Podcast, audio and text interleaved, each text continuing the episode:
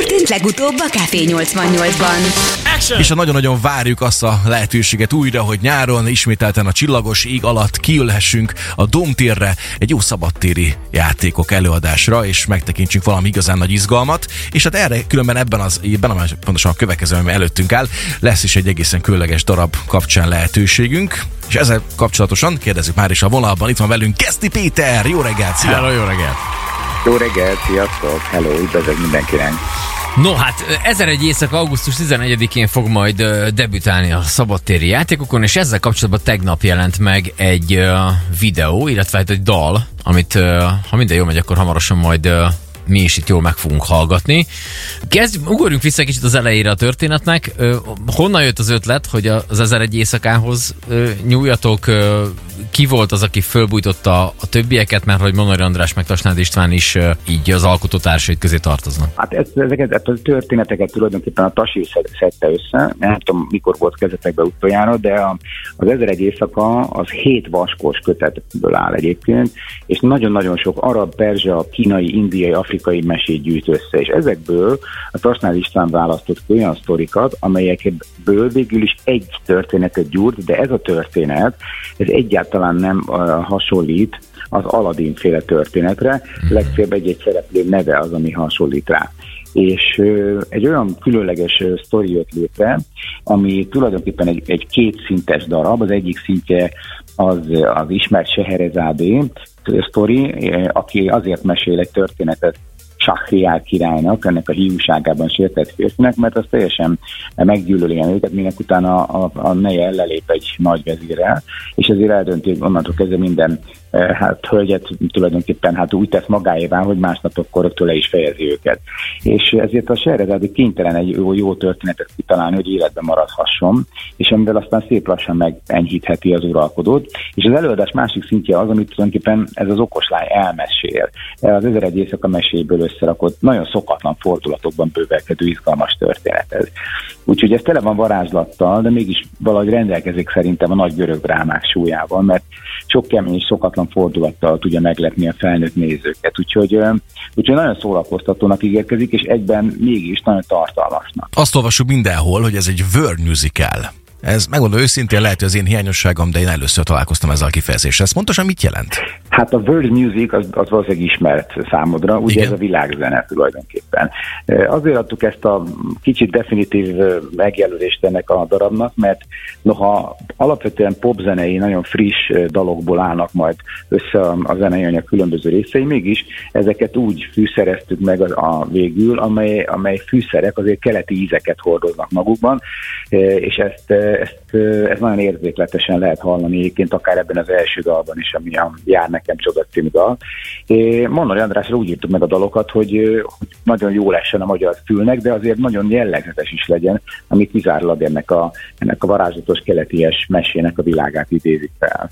Van ebben valami nagyon ö, keleti hangszer is? Rengeteg keleti hangszer van benne. A Monori Andris egyébként sokáig világzenében utazott kizárólag mhm. évtizedig, és hát vagy tucat hangszeren játszik, ütős hangszerektől kezdve pengetősön át fúvós hangszerekig, és, és hát mit tudom én, a derbukától a szitáron át nagyon sok hangszer jelenik majd meg a zenei anyagban, de nem kell félni tőle, azért nem egy, nem egy karavánszerált idéz majd zeneileg, hanem nagyon, nagyon is popos, friss, európai fülnek, magyar fülnek jól eső slágeres melódiák jönnek majd. Oké, okay, hogy áll most egyébként a darab? Az ilyenkor ö, megszokotthoz képest? Tehát, hogy az ilyenkor teljesen ütemterv szerint halad a dolog, ö, ilyenkor mennyi része van meg, megvan-e már a casting, elkezdődtek-e már bármilyen típusú olvasópróbák, vagy, vagy hogy áll most a darab? Hát figyelj, a mai világban az ütemterv az szokott lenni, hogy minden előadás elmarad minden színházban, mármint az új, az új előadásokat illetőleg, de itt már, már ez ezer egy éjszaka csodás jellegen a magára, mire is a, a bélyegét, ugyanis szerintem az már önmagában egy kisebb csoda, hogy lesz egy ősbemutató, és nagyon boldog vagyok egyébként, hogy ez nyáron Szegeden lesz. Hát az ütemtervről annyit fogok mondani neked, hogy az első dokumentum, ami ezzel kapcsolatban a számítógépen megtalálható, az 2007-ben született. Tehát wow. nem lehet mondani, hogy hamar, hamar létrejött volna ez, ez egy jó kigondolt dolog lesz. Igen, de ez még mindig semmi ahhoz képest, az időhöz képest, amit a mi ginnünk például, ugye eltölt egy üvegbe, 2000 évig üldögél egy szittyós üvegben, amiből kiszáradt minden fia, azért aztán ő rendes alkoholista. De a mi, a mi ginnünk, a mi, a mi ginnünk, az egy különleges gin lesz, aki egyébként csak úgy tud varázsolni, a bepiát, mert ha józan, akkor mindent elszúr. Azért ismerünk pár ilyen embert szerintem mindannyian. Na mindegy.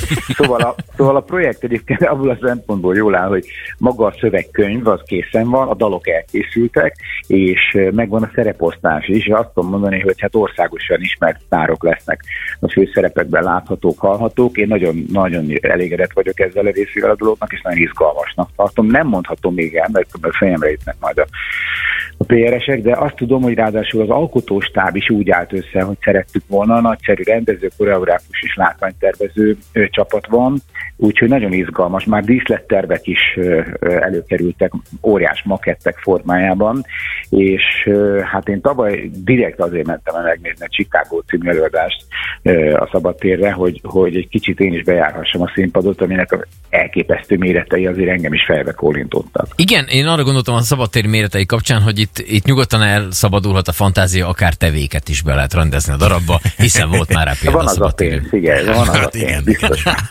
Figyelj, nem mondhatod el a rendező szerepét, nem mondhatod el a, a színészeket, azt maximálisan megértjük, de hogy neked milyen szereped lesz ebben a történetben? Esetleg te is színpadrász? Ennyit azért el lehet árulni? Hát megmondom, hogy én leszek a teve. Tehát az a legolcsóbb.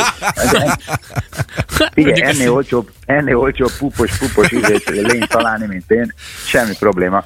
Egyébként a tevének fontos szerepe van, mert van egy dal, aminek az a címe, hogy Lopcsáncsor, ugye gyerekkorunkban ez volt a mondás, hogy hogy hívják a kínai tolvaj, Lopcsáncsor, és a, a, ebben a dalban például tan, lopni tanítják az egyik eh, szereplőt, mert ugye hát eh, kódus ruhába menekülnek, és ott például ez a, ez a refré hangzik el tevével kapcsolatosan, hogy, hogy egyszer hopp, egyszer kop, a teve megbotlik, az ember lop. Hát ilyen kis általános hmm, igazságok fognak elhangozni. Na de amit, amit kérdeztél még, hogy eh, Hát látványosság ügyben azt tudom mondani, hogy, hogy maga a díszlet alap ötletei is nagyon látványosak. Egy, egy, egy viszonylag modern világot szeretnénk megjeleníteni benne, ha nyilván a keleties ornamentika be fog köszönni majd jobbról-balról.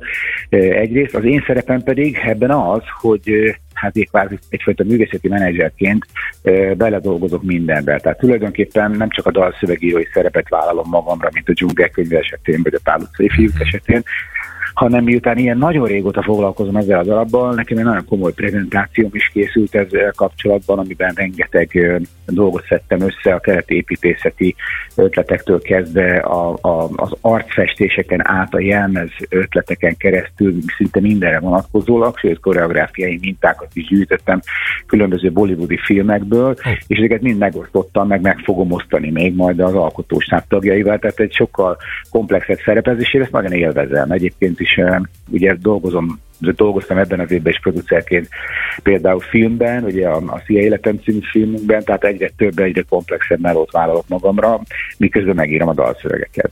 Café 88! Café 88! A legszegedibb ébresztő! Szécsi Marcival és Tálos Péter Csongorral.